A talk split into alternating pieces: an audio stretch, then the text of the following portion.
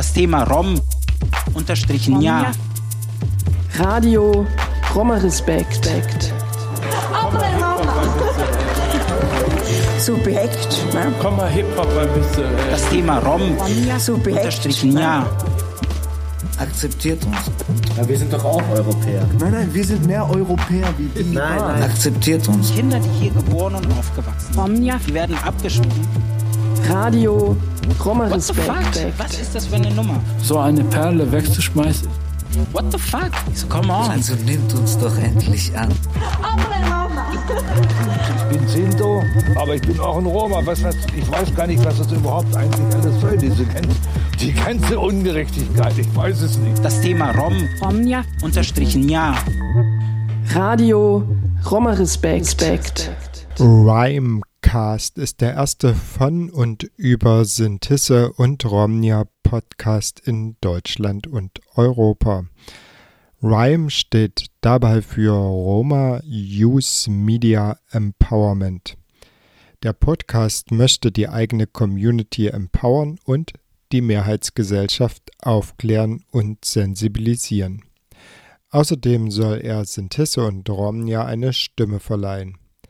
Es werden Menschen interviewt, die im Mainstream nicht vorkommen. Das Team produziert den Podcast komplett unabhängig und self-made. Von Konzeption, Recherche, Grafik und Marketing bis hin zur Postproduktion. Die erste Folge des RYMEcasts erschien am 6. April 2020. Folgend wurde er oft mehrfach wöchentlich veröffentlicht. Manchmal nur Breaking News von ein paar Minuten, oft eine Stunde, manchmal auch länger. Wie die für den Civis Medienpreis 2022 nominierte Folge Jahresrückblick. Die Hosts der Sendung sind Sejnur Memisi und Nino Novakovic.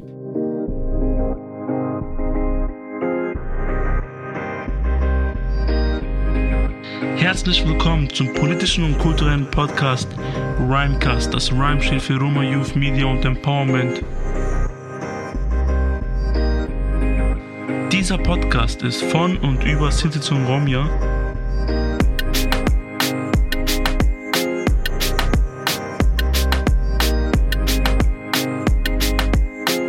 Herzlich willkommen zum Jahresrückblick von RYMEcast über Sinti und Roma für das Jahr 2021. Na Nino, alles klar, wie geht's? Bist du schon gespannt? Moin und herzlich willkommen auch von meiner Seite. Jahresrückblick für 2021. Ich bin sehr gespannt. Herzlich willkommen zu Radio Roma Respekt. Mit Sejnur, der hier gerade zu hören war, habe ich vor der Preisverleihung gesprochen.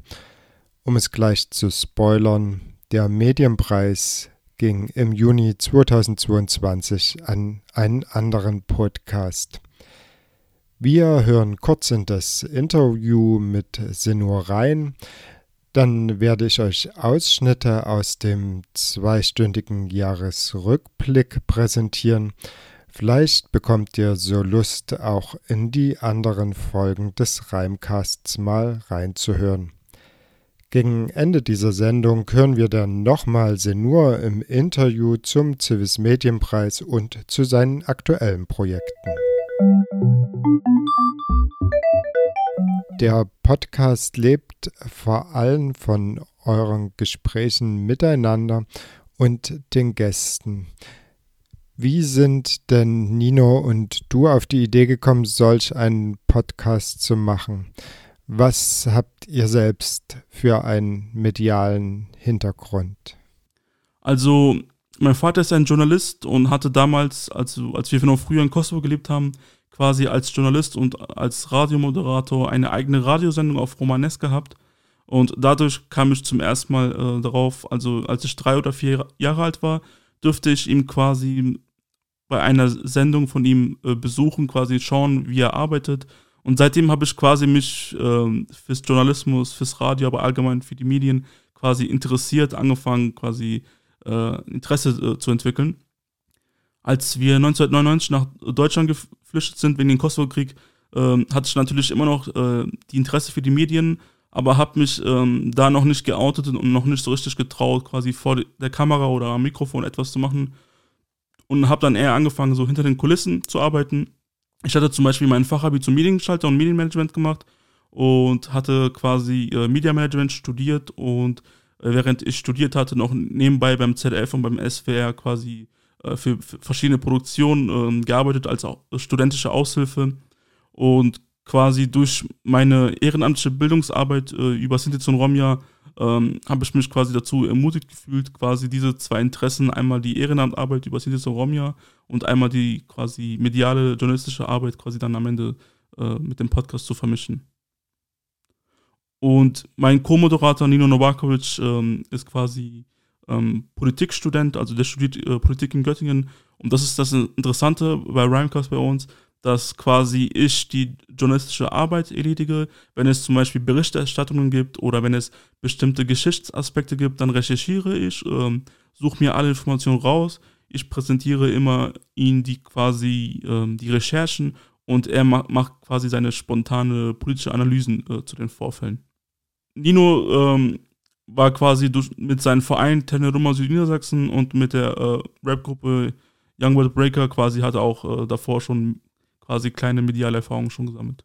Zurück nochmal zur nominierten Sendung, dem Jahresrückblick 2021. Hast du die nochmal angehört? Was denkst du, ist da besonders gelungen gewesen? Erstens ist es so, das war ein Jahresrückblick über Sinti Roma, was es davor noch nicht gab. Also es war quasi unser zweites, unser erstes hatten wir Ende 2020 und das war jetzt das Jahr für das Jahr 2021. Es gab halt noch nie einen Jahresrückblick über Sinti Roma, also wenn wir uns jetzt wichtige journalistische Werke anschauen, gehört der Jahresrückblick auch immer dazu, wo quasi die Highlights aus den Nachrichten des Jahres quasi zusammengefasst werden und dort sind quasi die Sinti Roma sehr wenig präsent und wenn sie mal präsent sind, dann sind es leider immer meistens quasi rassistische Berichterstattungen. Daher war es uns wichtig, einen eigenen Jahresrückblick zu produzieren, wo wir quasi wichtige Nachrichten rund um und über Sinti und Roma berichten. Und was wir halt diesmal gemacht haben, zum Beispiel im ersten haben wir nur quasi, also erstmal davon berichtet und auch reflektiert und vielleicht am Ende nochmal unsere Arbeit von dem Jahr reflektiert. Aber was wir diesmal gemacht haben für 2021, dass wir zu manchen Monaten, zu manchen Geschehen quasi uns Sprachnachrichten aus der Community gesammelt hatten oder Menschen, die sie quasi sich gegen Rassismus einsetzen, zum Beispiel, da war eine Journalistin von den neuen deutschen Medienmachern, da war zum Beispiel Gianni Jovanovic und viele weitere Aktivisten dabei, die uns quasi zum Beispiel eine einminütige Sprachnachricht geschickt hatten, die dann eine bestimmte Nachricht aus einem bestimmten Monat quasi reflektiert hatten und das haben wir dazu getan, weil wir da nochmal präsenter machen wollten bei dieser wichtigen Jahresrückblick-Folge über Sinti Roma, wo dann nochmal einige Stimmen aus der Community quasi nochmal gehört werden können. Soweit der RYMEcast-Host Sejnur.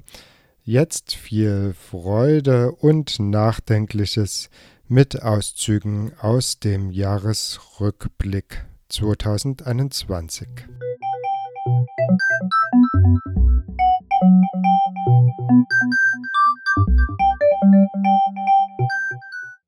Kurz vorweg, was ist neu, was machen wir jetzt nicht im Gegensatz zum alten Jahresrückblick? Wir haben die 4 wichtige Daten, beziehungsweise 5 Daten für Sinti und Roma. Bevor wir die jetzt erklären, weil wir das schon letztes Mal gemacht haben, wir gehen mal kurz durch. Also welche Daten gibt es da, Nino? Generell sind folgende Daten natürlich wichtig im Jahr für die Romja- und Sinti-Community. Und zwar der 27. Januar, der 8. April, der 16. Mai, der 2. August und der 5. November. Merkt euch diese Tagen und schaut nochmal, was die bedeuten. Genau, also ich finde, wir müssen jetzt nicht viel erklären, damit wir nicht Zeit verlieren. Wir haben schon zählige Folgen, aber auch Beiträge auf Roma Youth Media über diese wichtigen Zeiten. Da könnt ihr euch gerne weiter informieren auf unseren Plattformen oder älteren Folgen. Ja, und was dieses Jahr neu ist, wir haben einige Sprachnachrichten erhalten von einigen von der Community, aber auch von Menschen, die in den Medien aktiv sind, die dann zum Beispiel zu gewissen Monaten nochmal ihre Perspektive darstellen anhand dieser Sprachnachricht. Außerdem möchten wir euch auch gerne, was auch diesmal neu ist, zu einigen Monaten dann eine Folge aus diesem Monat, die wir quasi als Reaktion oder zu diesem Thema als RYMEcast dann publiziert hatten. Also wir fangen mit dem Januar an und da gab es jetzt nicht so viel, außer natürlich Ende Januar war eine große Nachricht, die dann quasi den Februar mitbegleitet hatte. Und du kannst dir schon denken, das ist einmal die Sendung Die letzte Instanz vom WDR, wo rassistische Äußerungen gegenüber Sinti und Roma, aber auch BBCs gegenüber ausgesagt wurden. Und diese Gäste bei dieser Sendung waren Janine Kunze, Thomas Gottschalk, Micky Beisenherz, Jürgen Milski und der Moderator war hier Steffen Halaschka.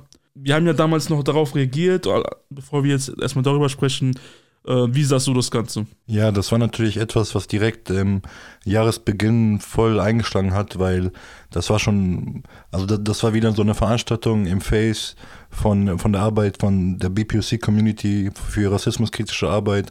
Und zwar, da saßen einfach Menschen, die nicht von Rassismus betroffen sind und haben sich quasi als Experten dargestellt, die dann über Rassismus urteilen. Ja? Und da haben die dann so rassistische Begriffe genommen und gesagt, ach, relativiert und so weiter und so fort. Und das ist natürlich ein großer Schlag ins Gesicht für alle Menschen, die irgendwie rassismuskritische Arbeit machen, weil wenn wir über Rassismus sprechen wollen, dann müssen natürlich Menschen auch da sein, die von Rassismus betroffen sind. Und es ist natürlich leicht für Menschen zu sprechen, die nicht von Rassismus betroffen sind, weil die Rassismus ganz anders sehen aus deren Sicht. Und das ist das Gleiche, wenn ich jetzt nochmal ganz parat zu machen. So, also wir wollen jetzt über Sexismus sprechen, ja?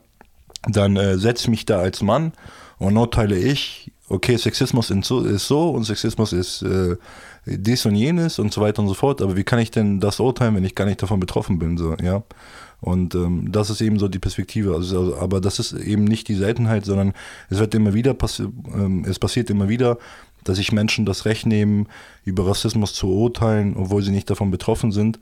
Also es wäre in Ordnung, wenn einige Menschen da wären, die nicht von Rassismus betroffen sind, weil die sollen auch mitreden, die sollen auch natürlich mit uns gemeinsam über Rassismus kämpfen und sich engagieren und so weiter. Aber wenn es darum geht, über bestimmte Hoheiten und Bestimmungen, was rassistisch ist, was nicht rassistisch ist und so weiter und so fort, und da nur weiße Menschen da sitzen zu haben, ist richtig banal. Ja? Also ich denke, das Beispiel mit Sexismus erklärt das relativ gut. Also während dieser Sendung lief natürlich vieles falsch. Erstens wurde der rassistische Begriff, den Sinti und Roma, benutzt und verharmlost. Dann wurde sich über den Zentralrat der deutschen Sinti und Roma lustig gemacht. Die wurden einfach belächelt. Dann konnten quasi zu gewissen Sachen, wegen der Soße oder bestimmte Fragen, die Menschen anhand Karten reagieren und dann, das hat halt einfach diese klassische weiße Fragilität quasi gezeigt, wo halt über Themen bestimmt wurde, wo dann die Leute meinen, das ist so gar nicht rassistisch und das ist gar nicht so schlimm gemeint, aber da waren halt, wie du gerade gesagt hast, diesem Beispiel, da waren nur Menschen, die nicht vom Rassismus betroffen sind und vor allem Menschen, die jetzt nicht vom Gaji-Rassismus betroffen sind.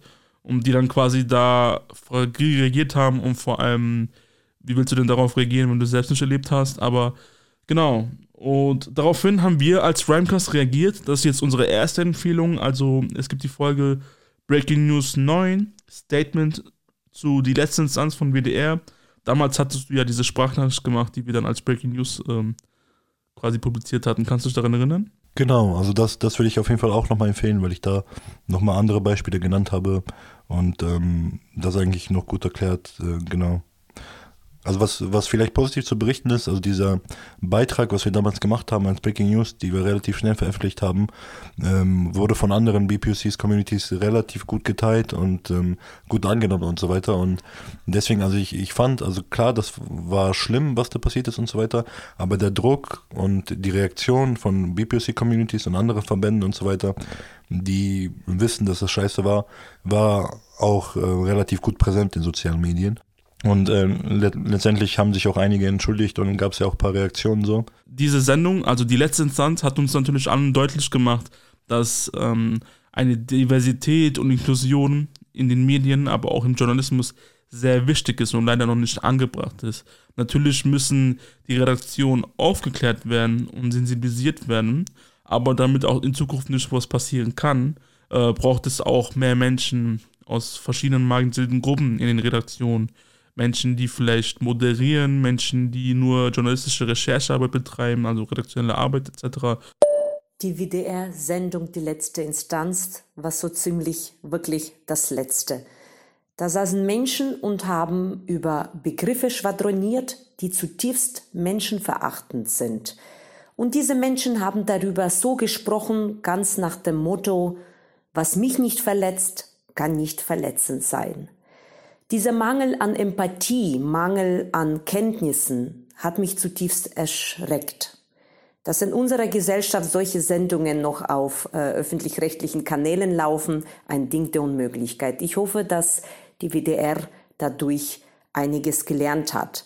Und wenn, dann vor allem dadurch, dass es Menschen gab, die aufgestanden sind, die sich empört haben, die eine Grenze gezeigt haben. So nicht.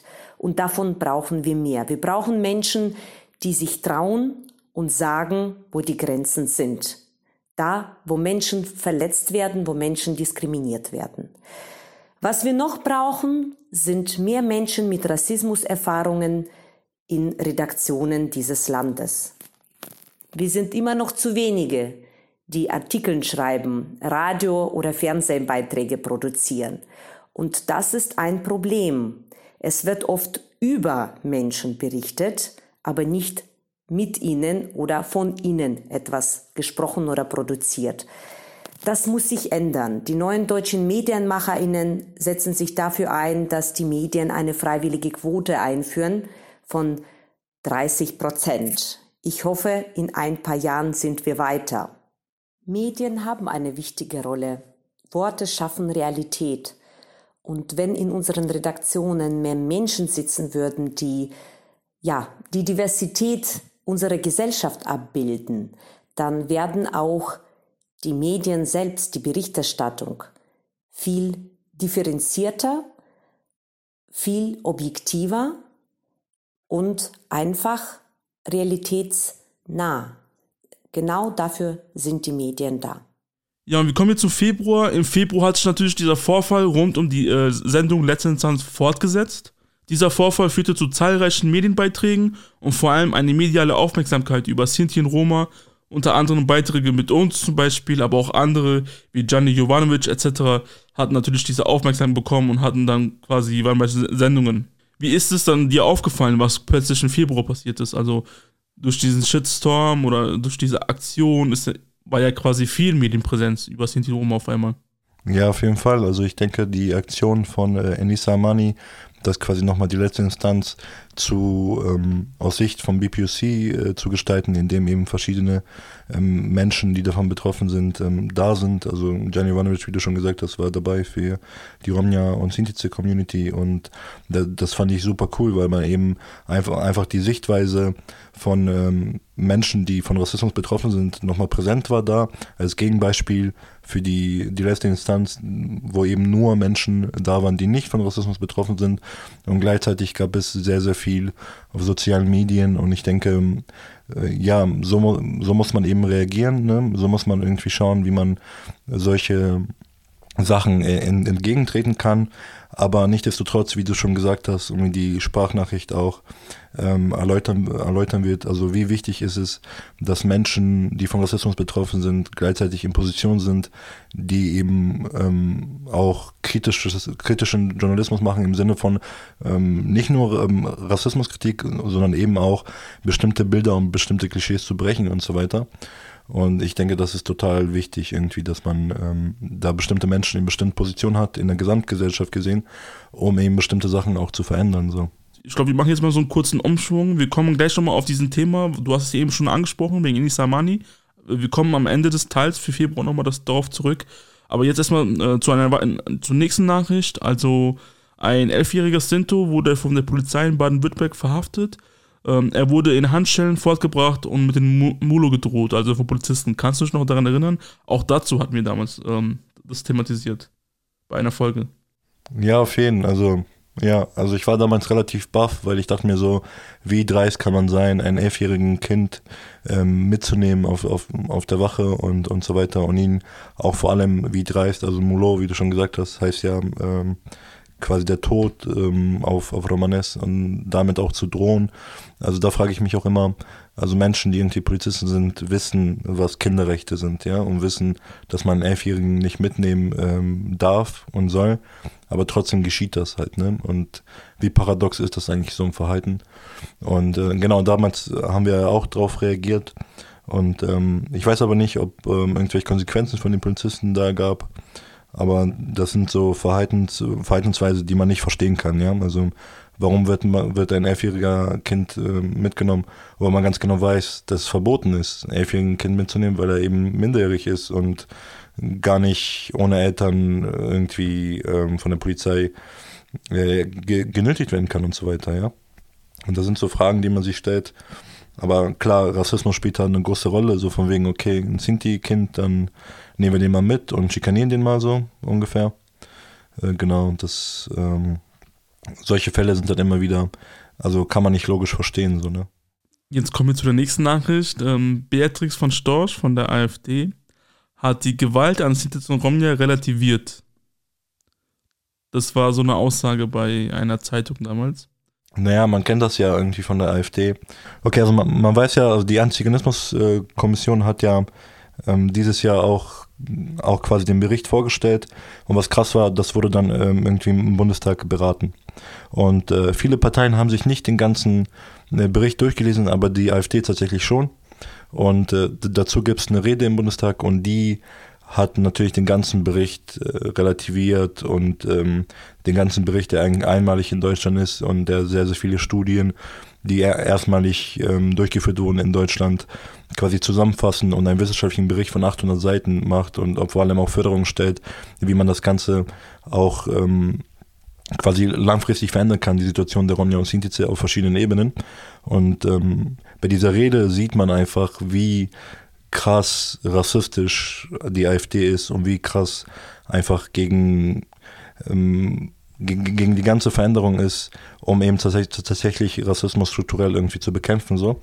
Und das Krasse fand ich halt, also die haben sich tatsächlich damit auseinandergesetzt und viele Parteien haben sich auch damit auseinandergesetzt, aber eben nicht so, wie die AfD das getan hat. So, ne? Also, und da müssen wir uns bewusst sein, wenn die AfD etwas boykottieren will und kritisieren will und so, aus deren rechten Schiene, dann setzen sie sich auch mit diesem Thema auseinander so. Und vielleicht wäre das als eine Warnung, so als politische Konsequenz für die anderen Parteien, dass sie eben genauso fleißig sein müssen, um so einen Bericht zu lesen, um eben da Gegenwehr zu halten und tatsächlich auch coole Positionen und progressive Positionen zu so einem Bericht zu haben. So, ne? Und dass sie immer wieder Rassismus gegen Romja und Sinti relativieren, ist ja nichts Neues. Die haben ja immer wieder auch Anfragen in verschiedenen Landtagen gestellt, die AfD, dass sie auch gerne Romja und Sinti zählen würden in den Bundesländern und so. Ja, also ganz genau nach der nationalsozialistischen Regie sozusagen, um zu wissen, wie viele Romja und Sinti da leben, obwohl man das ganz genau weiß, dass es verboten ist, aber trotzdem versuchen die es. Jetzt kommen wir nochmal zu einem Punkt im Februar zurück, was wir schon am Anfang erwähnt haben, also ein paar Minuten vorher. Du hast es schon erwähnt, Enissa Amani. Enissa Amani hat es nochmal als Reaktion zu der letzten Instanz-Sendung, eine Sendung auf YouTube publiziert, quasi als Reaktion, wie gesagt, die dann die beste Instanz hieß. Und bei dieser Sendung waren Gianni Jovanovic, Natascha A. Kelly, Nava Zarabian, Max Czollek und Mohammed Amjahid zu Gast. Naja, also die haben dann quasi eine tatsächliche bessere Instanz gemacht, indem die quasi verschiedene Gruppierungen da hatten und konstruktiv über Rassismus gesprochen haben und zu schauen, okay, wo sind die Positionen da und was es bedeutet, wirklich irgendwie mit Rassismus sich auseinanderzusetzen und was tatsächlich rassistisch und was müsste man tatsächlich tun, um bestimmte Sachen zu verändern und so. Und genau, also so konnte eine Sendung aussehen, auch so irgendwie für die öffentlich-rechtlichen Medien, wenn man tatsächlich über Rassismus sprechen will, so, dann wäre das so ein Beispiel, wie das tatsächlich laufen kann, um wirklich konstruktiv was zu verändern. Sondern ich habe immer so das Gefühl, also so hatten wir auch noch massiv geredet, also man arbeitet irgendwie jahrelang rassismuskritische Arbeit und so weiter, man kämpft, man kommt ein paar Schritte weiter und dann kommt so ein Punkt wie die letzte Instanz und man hat so das Gefühl, so man ist irgendwie 10 Schritte nach hinten gegangen. So. Und das ist so eben das Problem, also wenn man wirklich irgendwie Rassismus konstruktiv verändern will, dann muss sich in der Gesamtgesellschaft was ändern, dieser Blick und nicht eben... Ja, das Problem ist halt, dass Rassismus relativ oberflächlich behandelt wird in Deutschland. Also alle denken, so Rassismus ist nur das, wenn die Nazis in Sachsen irgendwie Leute durch die Straße jagen. Aber das ist eben nicht. Es ist eben ein Konstrukt, was unsere ganze Gesellschaft durchläuft. Also es gibt keine rassismuskritische Räume, sei Schule, Polizei oder sonst was. Und das zu verstehen und Rassismus tatsächlich als Konstrukt zu verstehen und als Problem und so weiter, dann merkt man erst, wie viel Arbeit und so weiter dahinter steckt und was alles rassistisch ist und was nicht. Aber eben, solange wir diese oberflächliche Sachen in Deutschland haben, werden wir nicht so wirklich vorankommen. So. Ich muss dir da leider ein bisschen widersprechen. Natürlich hast du recht, der Vorfall um die letzte Instanz hat quasi diesen Diskurs natürlich ein bisschen nach hinten geschoben, weil man, anstatt weiterzugehen und weiterzumachen, muss man sich immer wieder wiederholen und wieder um die Debatten halt erklären, warum der rassistische Begriff falsch ist, warum man den nicht benetzen sollte, warum das eine Fremdbezeichnung ist, etc. etc. Also ja, dass es halt eine Fremdbezeichnung ist. Das hat das schon gemacht. Aber die Reaktion, die quasi, also das fing ja nicht mit die beste Instanz von Enissa Amani. Enissa Amani hat ja schon mehrere Wochen davor quasi so ein, ich glaube, Instagram-Video hochgeladen, wo sie über diesen Vorfall spricht und das WDR kritisiert hatte. Und es ging ja um die Welt, das hatten alle geteilt. Das hatten berühmte Rapper geteilt, das hatten Sportler geteilt, Fußballer, Menschen, Journalistinnen, verschiedene Gruppen, divers, wirklich verschiedene Leute auch geteilt. Das ging sehr viral. Das heißt, die Thematik rum um den Rassismus, die zum Roma-Gemüte, also bei der Thematik um Rassismus gegenüber Sinti und Roma, ging auf einmal viral. Es hat einfach mal eine Visibility gehabt. Jeder auf einmal hat mitbekommen, okay, die davor, die es vielleicht nicht mitbekommen haben, natürlich, wir sind in der Bubble, wir sind engagiert, wir treffen uns mit Leuten, die auch engagiert sind und sind da drin, aber außerhalb der Bubble wissen leider wenige, dass es da einen Rassismus gibt. Oder beziehungsweise wenige wissen ja, was überhaupt Sinti Roma dann sind und so. Ja. Und da finde ich, hat das schon eine Visibility erschaffen. Außerdem, was auch noch, also diese Debatte quasi, was die auch geschafft hat, dass die ganzen Journalistinnen und die ganzen Medienschaffenden plötzlich angefangen haben umzudenken. Also es wird nicht mehr wie zum Beispiel 2020 oder Jahre davor so stereotypische, klischee-romantisierende Beiträge erstellt und wo quasi, ich sag mal, Non-Roma-Journalisten quasi Beiträge über Sinti-Roma gemacht haben etc., die dann sehr klischeehaft waren.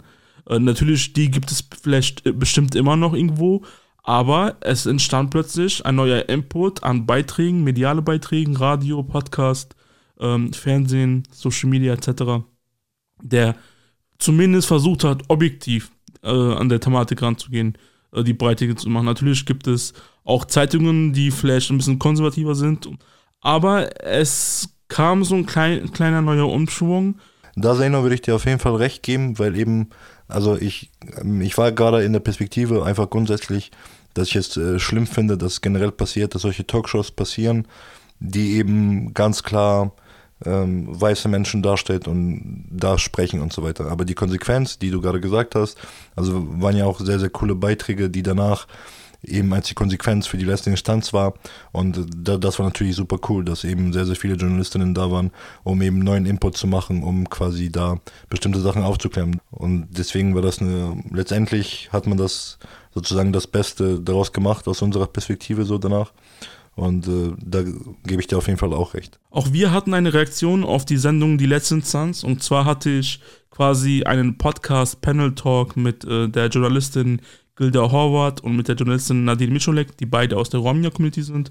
Und zwar heißt das, das könnt ihr auch gerne nochmal nachhören auf Spotify und Co. Das heißt Aufklären und Inklusion im Journalismus, ein Podcast-Talk mit Gilda Horvath und Nadine Micholek zum Rassismusvorfall bei Hashtag die letzte Instanz vom WDR.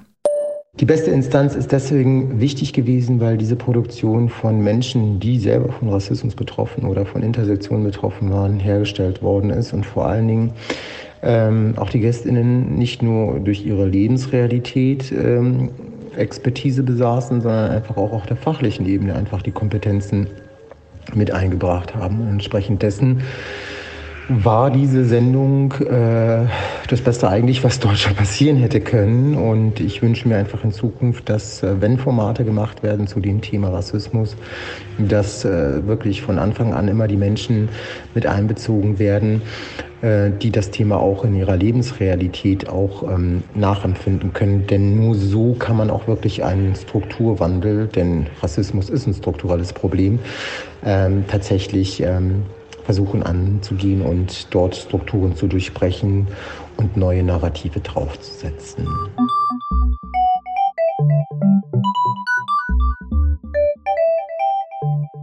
Jetzt kommen wir zu dem Monat April, der war ein bisschen ruhiger, also die nächsten Monate haben weniger News, aber einige Monate haben natürlich viel, aber jetzt zum Beispiel April und Mai etwas weniger, würde ich sagen. Also die Deutsche Welle startet eine Zusammenarbeit mit ERIAC.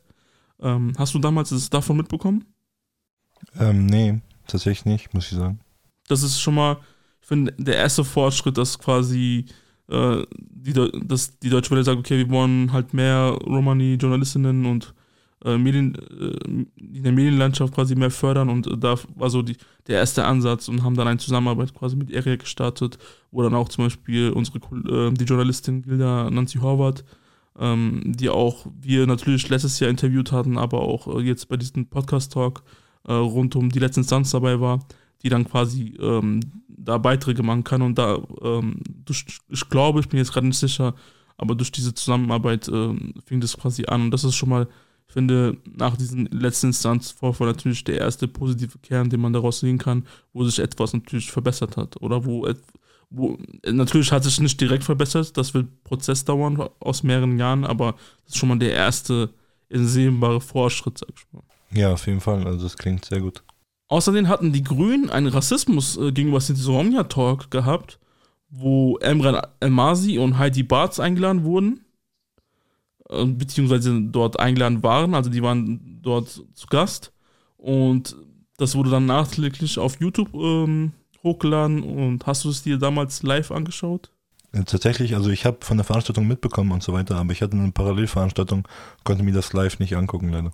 Genau, ich habe mir das damals live angeschaut, und ich fand es halt wichtig, endlich auch, dass es quasi so ein Panel oder so ein Talk gibt, was jetzt natürlich von Parteien kommt, also von den Grünen, das fand ich auch schon mal wichtig.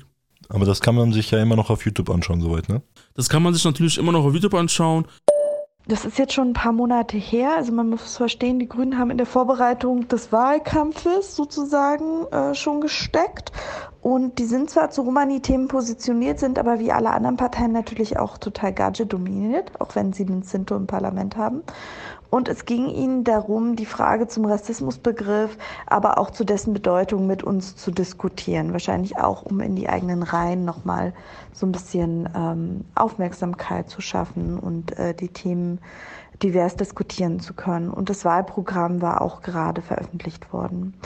Und dadurch, dass die stellvertretenden Bundesvorsitzenden von Bündnis 90 Die Grünen, also Ricarda Lang und Jamila Schäfer, uns eingeladen haben, wurde das Thema auch recht weit oben angedockt.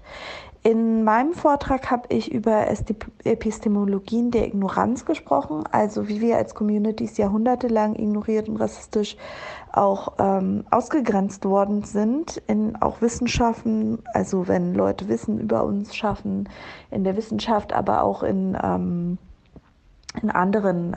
Bereichen. Ich habe dann auch nochmal darauf aufmerksam gemacht, wie sich das auch widerspiegelt, wenn immer die gleichen Organisationen eingeladen werden und auch nur konservative Selbstorganisationen uns repräsentieren. In dem Zusammenhang habe ich auch über Unsichtbarkeit gesprochen und habe den Titel von Rajko Djuric's Buch Ohne Heim und ohne Grab genommen, um über das Asylsystem zu sprechen, und die Chance dabei genutzt, auch nochmal die Frage nach sicheren Herkunftsstaaten zu stellen. Ihr erinnert euch, die Grünen haben sichere Herkunftsstaaten am Ende doch noch durchgewunken mit dem Kretschmann in Baden-Württemberg.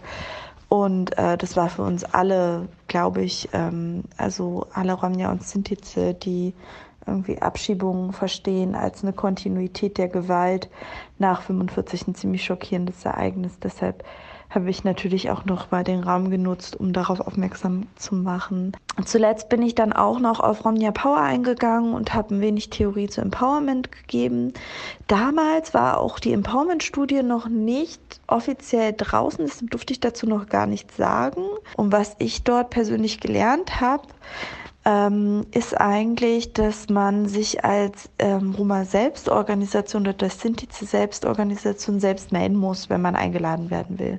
Also letztendlich sind diese ganzen Parteien und so weiter so ein bisschen auf Zuruf funktionieren die. Also wenn man dort nicht mitmischt und sich meldet und so weiter, dann hat das irgendwie wenig Einfluss darauf, ich finde, da wurde nochmal ganz klar die Diskrepanz zwischen so Romani-Wissenschaft und weißer Wissenschaft zum Thema.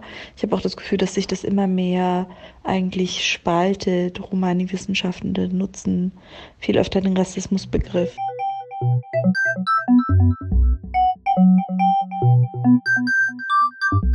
Der Europarat ermahnt Tschechien. Tschechien muss bei der Bekämpfung von Stereotypen, Vorurteilen und feindseligen Äußerungen gegenüber Minderheiten seine Anstrengungen verstärken. Die Regierung in Prag wird zudem aufgefordert, die Romja zu entschädigen, die in den Jahren zwischen 1966 und 2012 Opfer von Zwangssterilisierung wurden. Genau, also ich denke, das ist eine Geschichte oder generell ein Vorfall, die sehr, sehr wenige kennen. Leider. Leider, wie du schon gesagt hast, also mitten in Europa wurden Romja und Sinti sehr, sehr lange eben sterilisiert, dass sie eben keine Kinder mehr kriegen und so weiter. Also gegen deren Willen, und meistens wussten die das gar nicht. Und darüber, wer sich informieren will und so, also alle bleiben aus Göttingen und so, die haben da auch nochmal relativ viel Material, wenn es um die Sterilisierung in Tschechien geht. Aber das ist eben so das Ding auch, was ich denke. Also solche Verbrechen, die finden immer in Stillen statt, mitten in Europa. Quasi so das Schloss der Menschenrechte, sag ich mal. Also man muss auch ganz klar sagen, sorry, ich will dich nicht unterbrechen, du kannst auch gleich weiter deinen Satz beenden. Yeah. Man muss auch ganz klar sagen, ihr könnt euch gerne weiterhin darüber informieren. Also es gibt die sogenannten 10 Steps to Genocide. Also was braucht es denn, um eine Bevölkerung, eine Gruppe, eine Minderheit so gesehen, wenn man es so sehen will, beziehungsweise irgendwie Leute halt eine Gruppe, wo man Genozid ausüben will. Also was braucht es? Da gibt es halt verschiedene Steps. So zum Beispiel wäre Dehumalisierung etc. Also da gibt es verschiedene Steps und könnt ihr euch gerne weiter informieren, falls ihr noch nicht von den 10 Steps to Genocide erfahren habt. Und eine Gruppe systematisch die Frauen davon zu sterilisieren, damit sie keine Kinder kriegen können, das gehört zu einem Genozid. Im Prinzip ist es nichts weiter als ein moderner Genozid, der in den Jahren von 1966 bis 2012 ausgeübt wurde an Romja. Ja, also weil damit wurde verhindert, dass eine Gruppe sich nicht weiter verbreitet und die kleiner werden. Und das ist, bei Genozid geht es ja nicht nur darum, dass jemand bei Genozid geht es ja nicht nur darum, dass die Menschen halt so brutal umgebracht mit Waffen, mit so wissenschaftlichen, aber auch mit so medizinischen Sachen wie Sterilisation, aber auch anderen Sachen. Genau das gehört auch zum Genozid dazu.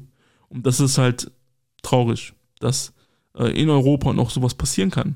Genau. Also, guck mal, wenn wir jetzt sagen würden, okay, weiß nicht, irgendein europäisches Land, was nicht bei der EU ist, in Osteuropa, keine Ahnung, wo halt die Menschenrechte nicht so drauf geachtet werden, oder irgendein, sagen wir mal, im Nahen Osten, irgendein Land, wo vielleicht arm ist und die Menschenrechte nicht drauf geachtet, oder in China so, dann kann man sagen, okay, diese Länder das sind Diktaturen, da sind Machtverhältnisse da, die Menschen leben da arm, die werden ausgebeutet, das ist schlimm. Aber ihr müsst euch überlegen, die Tschechische Republik ist seit mehreren von Jahren, ich weiß nicht seit wann genau, ist Teil der Europäischen Union. Aber nicht nur die Tschechische Republik, andere Länder genauso, die genauso schlimm sind, die quasi den Institutionen Romja gegenüber in diesen Ländern so sind, oder den Romja. In einigen Ländern gibt es ja nur Romja.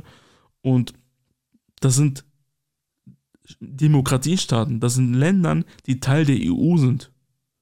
Wie krass ist das denn? Ja, also ich denke, dass Sejnur hat es eben auf den Punkt gebracht, eben, also das ist eben ein Genozid, der an Romja und Sinti gemacht wurde, mitten in Europa. Und ich denke, das ist halt die Realität, die wir da haben, also dass Europa erstmal vom Menschenrecht spricht, ist nicht unbedingt der Hauptpunkt, dass Menschenrechte auch unbedingt beachtet werden, vor allem wenn es um Romja und Sinti geht, so. Und ich denke, wir können da auch weitere Länder irgendwie auflisten, was die alles machen mit Romja und Sinti. Aber ich glaube, da haben wir erstmal nicht die Zeit erstmal dafür, aber vielleicht machen wir das genau. eine Folge, um einfach europaweit zu schauen, was da alles passiert und so. Aber grundsätzlich, genau, Genozid an Roma, mitten in Europa, recherchiert darüber und sagt es auf jeden Fall auch weiter Bescheid, damit es eben nicht im Stillen bleibt und dass die Menschen sich darüber informieren, dass eben ein Genozid auch stattgefunden hat mit in Europa an Roma und Sinti. So, wir kommen jetzt zu der letzten Nachricht im Oktober und das ist vielleicht auch von den ganzen Nachrichten natürlich auch die schrecklichste nochmal. Also wieder hier Triggerwarnung, hat wieder Tod durch Polizeigewalt. Der 20-jährige Rom Nikos Sampanis wird von der griechischen Polizei erschossen.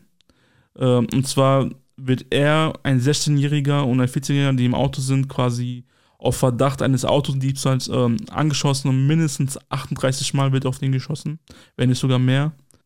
Genau, der 16-Jährige wird an Bauchverletzung verhaftet und der dritte, quasi der 14-Jährige, konnte dann noch flüchten. Auch wir hatten damals eine Folge gemacht und zwar war das quasi, wo wir eine Special-Folge gemacht hatten, wo wir eigentlich für montags noch eine andere Folge hatten. Und zwar war das die 50. Folge, die hieß Griechische Polizei erschießt 20-jährigen Roma. Genau, ich denke, guckt euch nochmal die Folge an.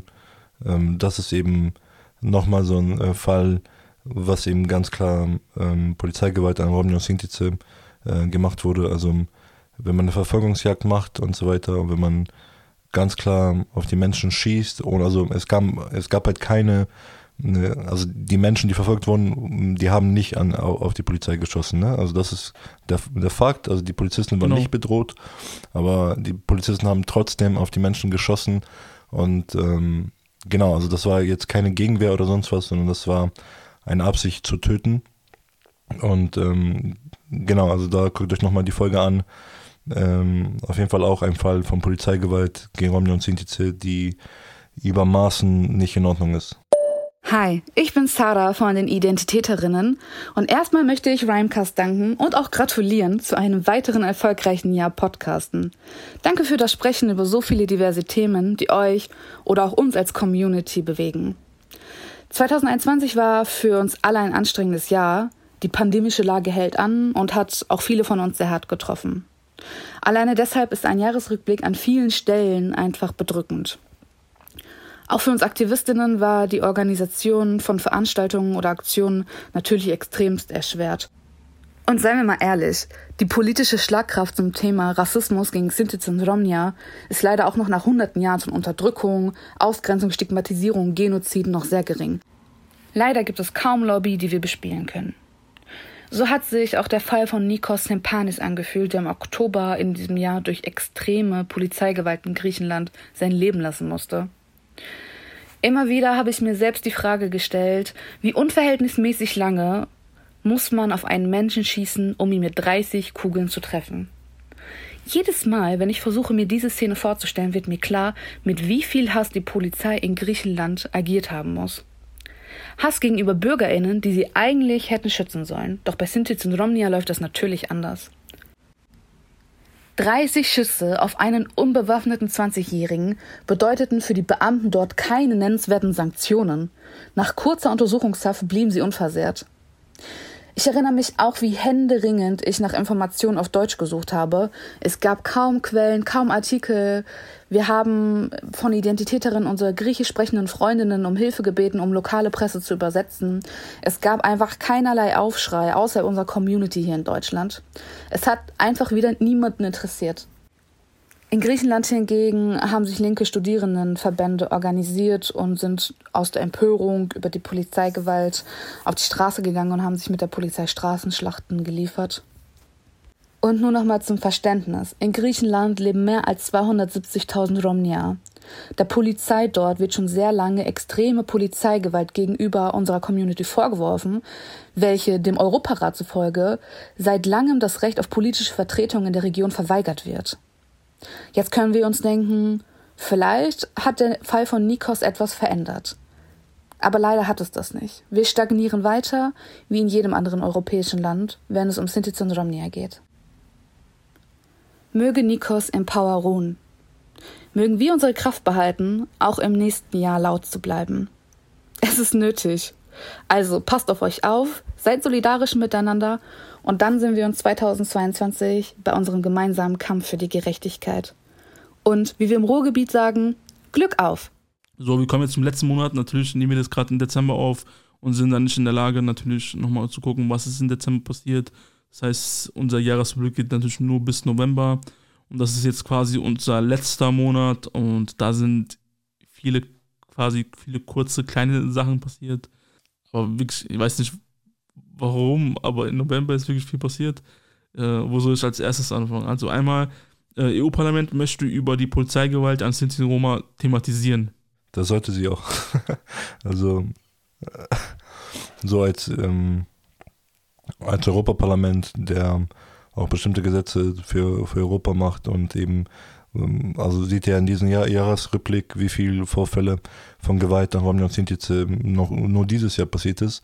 Und als EU-Parlament oder generell als EU-Kommission und so weiter sollten die auf jeden Fall auf politischer Ebene bestimmte Anker stellen, dass sowas eben nicht passiert an Roma und Sinti und generell so eine Polizeigewalt nicht passieren darf. Also da müssen halt bestimmte Anker gesetzt werden oder bestimmte Gesetze, dass wenn sowas passiert, auf jeden Fall Konsequenzen auch von dem Bundesland der EU gibt. Die EU entschuldigt sich für die Sterilisation an Romja in der Slowakei.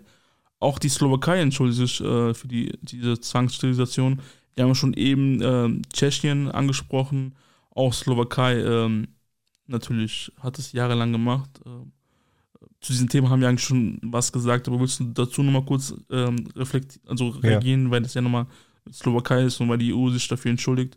Aber nochmal von unserer Seite aus, also warum reicht hier nicht eine Entschuldigung aus? Genau, also wir hatten ja davor gerade über Tschechien gesprochen, dass wir über einen Genozid sprechen.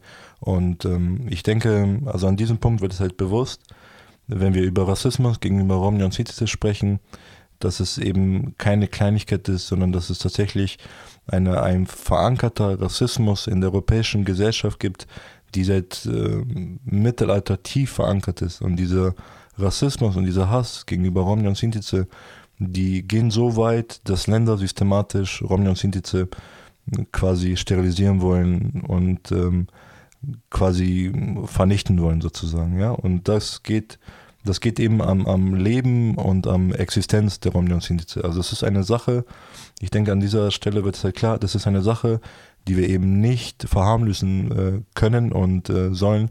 Und also das kann man ja vergleichen, ja. Also ich jetzt als Nino, ich bin die Slowakei oder Tschechien und bringe jemanden um, so ganz plastisch gesagt. Und dann gehe ich zum Gericht und sage, ja, es tut mir leid. So, also so platt gesagt, ja. Und also was klar wird, eine Entschuldigung tut es natürlich nicht.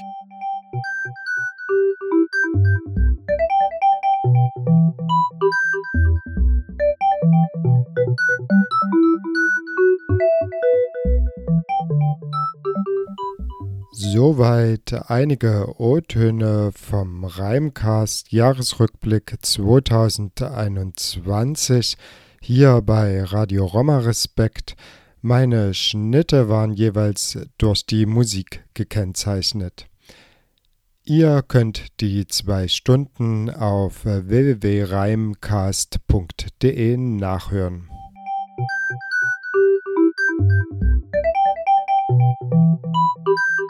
Nochmal Sejnur im Interview zum Civis Medienpreis und zu seinen aktuellen Projekten.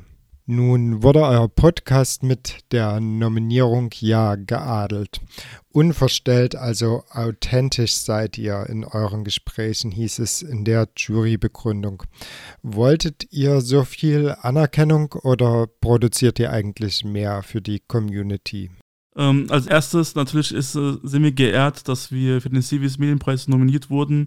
Als wir angefangen hatten, war es für uns wichtig, unseren Beitrag für die Community quasi zu leisten. Also wir wollten natürlich, uns ging es nie um die Anerkennung. Wir haben es versucht, immer nie uns persönlich im Vordergrund darzustellen. Wir wollten immer als RYMEcast quasi der Community helfen, indem wir entweder einige interviewt hatten. Und wie du schon am Anfang vorgestellt hast, dass wir mehr Stimmen präsentieren aus der Community und natürlich um eine quasi Bildungsarbeit anzubieten, denn wir hatten davor quasi klassische Bildungsarbeit betrieben mit Workshops etc. und Projekten und durch die Corona-Pandemie war es uns leider nicht mehr möglich und da war das Podcasting natürlich für uns dann am besten. Der Medienpreis besteht ja aus einem Online-Voting, das ein paar Tage lang läuft. Dabei fiel mir auf, dass die meisten der dort nominierten Podcasts und Beiträge von großen öffentlich-rechtlichen Sendeanstalten oder auch kleineren öffentlich-rechtlichen Sendeanstalten eingereicht werden. Ihr habt ja nun ganz unabhängig und selbstständig produziert. Genau, und fairerweise muss man sagen, also die Nominierung, die war ja vom 29. März bis zum 3. April, da war es nur für die Rubrik Podcasting und da waren wir nicht die Einzigen, die quasi self-made sind. Da war noch ein Podcast, wo es um Jugendknast geht, ich habe jetzt gerade leider den Namen vergessen. Die waren auch DIY quasi selbstständig und genau, wir hatten quasi unseren Podcast damals selbstständig angefangen, also wenn man unsere erste Folgen oder die erste Staffel allgemein anhört, da wird man auch erkennen, dass quasi unsere Audioqualität damals nicht so gut war. Wir haben den damals auf eigene Kosten quasi selbstständig angefangen, damals noch über Zoom mit quasi teilweise Headsets oder günstige Mikros und irgendwann hatten wir quasi einen Monat später, dann im Mai oder Juni, hatten wir ein kleines finanziertes Projekt von Generation Hoch 3 vom Landesjugendring Niedersachsen. Die haben uns damals dadurch, also es war eigentlich teilweise ein halbes Jahr Projekt, was sehr klein war, aber wir waren froh und zufrieden, weil dadurch konnten wir uns wenigstens einigermaßen gute Technik leisten. Genau, und hatten das quasi bis Ende 2021 quasi dieses kleine Projekt gehabt. Und nachdem das Projekt quasi zu Ende war, haben wir das dann trotzdem weiter selbstständig durchgeführt. Und das war halt für uns eine große Hürde, weil Nino zum Beispiel studiert aktuell noch Politik in Göttingen. Ich hatte zwar vor 2 Jahren mein Studium abgeschlossen, arbeite aber noch nebenbei beim SWR. Und das Wichtigste war natürlich, dass wir uns immer Termine finden müssten, weil wir wollten natürlich professionell sein, weil wir gesagt haben, okay, wenn wir jetzt in Staffelweise produzieren, dann wollen wir immer zum Beispiel jeden Montag eine Folge hochladen und das immer ab 0 Uhr und das, um jede Woche Montag eine Folge hochzuladen, müssen wir natürlich Termine ausmachen und quasi schon Samstag, spätestens Sonntag aufzeichnen und das war so das Schwierigste für uns, gleichzeitig Termine zu finden, weil ich wohne in der Nähe von Mainz, Nino in Göttingen, das heißt, wir mussten immer online gucken, dass wir da einen Termin finden. Ihr habt früh einige Folgen zu Gatsche-Rassismus gemacht, einer Form von Diskriminierung, die oft als Antiziganismus oder Antiromaismus begriffen wird. Nun wirkt Rassismus oft sehr individuell. Die eine bekommt Bleiberecht, der andere nicht. Wie thematisiert ihr das im Podcast? Das ist natürlich immer unterschiedlich, je nachdem, also es gibt natürlich Momente, wo wir sagen, okay, also wenn wir jetzt eine Podcast-Folge aufzeichnen, dann bevor wir anfangen zu recherchieren, suchen wir uns natürlich erstmal das Thema aus und dann schauen wir, okay, welchen Stil möchten wir mit unserer Folge quasi, in welchen Stil möchten wir hin und wenn wir jetzt sagen, wir wollen aus Rassismuserfahrungen sprechen, dann reicht es ja aus, dass quasi Nino und ich uns da unterhalten, was hat Nino so an sich früher erlebt, was habe ich erlebt und zwischendurch vielleicht noch ein paar Ausschnitte aus der Minderheit. Aber natürlich gibt es auch Momente, es gibt unterschiedliche rassistische Momente, die passiert, wo man reagieren kann. Also wir hatten zum Beispiel ein Beispiel durch Polizeigewalt quasi, entweder in Tschechien oder in Griechenland, was ja natürlich auch Rassismus ist, wenn die Polizei aufgrund deiner quasi Identität da plötzlich gewalttätig wird. Und dann schauen wir, okay, es ist natürlich wichtig, wenn sowas wie Polizeigewalt oder andere Vorfälle geschehen, dann müssen wir darauf reagieren und schauen, okay, und das auch analysieren. Also erstmal darauf berichten, was ist passiert, und natürlich dann, um zu schauen, okay, da müssen wir jetzt auch analysieren und den Leuten auch erklärt, wie und warum was falsch ist. Zum Schluss habe ich Sejnur noch zu seinen aktuellen Veröffentlichungen befragt. So fördert die Stiftung Erinnerung, Verantwortung, Zukunft sein Format Comic vs. Real-Life-Helden. Also der Projekt heißt Digital Generation, digitale Bildungsarbeit über Sinti und Roma mit Podcasts und Social Media. Da gibt es, also dem Projekt hat 2 Säulen, da gibt es zum Beispiel Bildungsbeiträge, man nennt es zum Beispiel Slide-Posts, wo quasi mehrere Bilder zusammenhängend gepostet werden, auf Instagram, auf der Instagram-Seite Roma Youth Media, das ist meine Instagram-Seite, und dort gibt es dann so verschiedene Themen, zum Beispiel Bildungsarbeit, wo verschiedene Fakten, aber auch Inhalte vorgestellt werden. Das ist so die erste Säule. Dann die zweite Säule ist natürlich dann der Videopodcast Comic vs. Real Life Helden. Bei Comic vs. Real Life Helden geht es um fiktive und reale Helden aus der Sinti, Romja, BPOC und People of Color Communities. Da habe ich quasi staffelweise, also jede Staffel hat 5 Folgen und bei jeder Staffel stelle ich quasi einen Helden oder eine Heldin vor. Das kann fiktiv oder real sein. Und dort stelle ich die Biografie vor und habe dann zwischendurch Videosequenzen von Interviewgästen, die nochmal eine Frage beantworten. Das ist so der erste Teil als Video, der dann immer auf Instagram und YouTube hochgeladen wird. Und der zweite Teil ist dann immer nur als Audio, wo ich quasi nochmal zu dem Thema über den Helden, aber zu ähnlichen Themen, die dazugehören, quasi mit dem jeweiligen Gast dann mich unterhalte, was man dann sich nur als Audio auf RYMEcast anhören kann. Und diesen Format hatte ich damals im Rahmen meines Recherchestipendiums quasi erschaffen, letztes Jahr, wo es um ein Recherchestipendium für Citizen Romja ging, beim Deutschen Institut für Menschenrechte, Romani Pen, was auch damals gemeinsam mit der EWZ-Stiftung zusammenlief. Ich sprach mit Sejnur Memisi von RYMEcast, ein Podcast von und über Sintisse und Romja.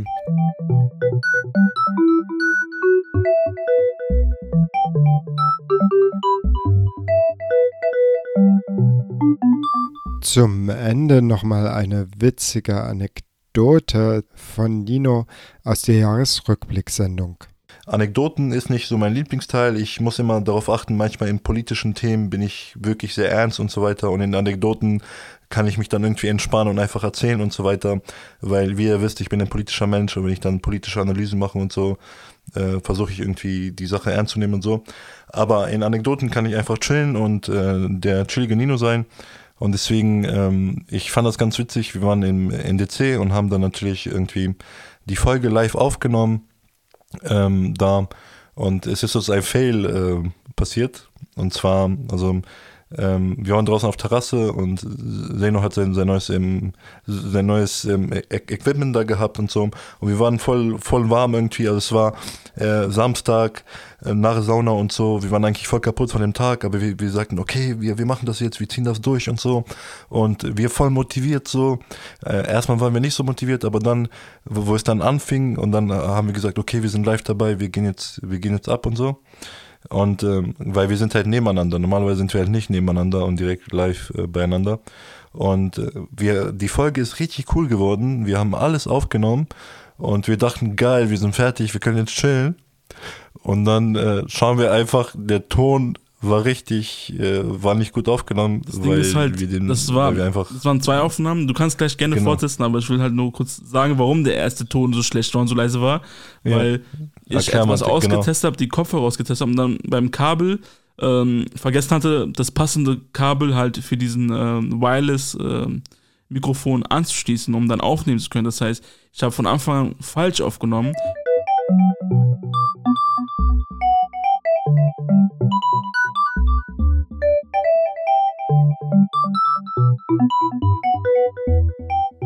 Alle Aktivitäten könnt ihr verfolgen auf der neuen Seite rymecast.de, also RYMEcast,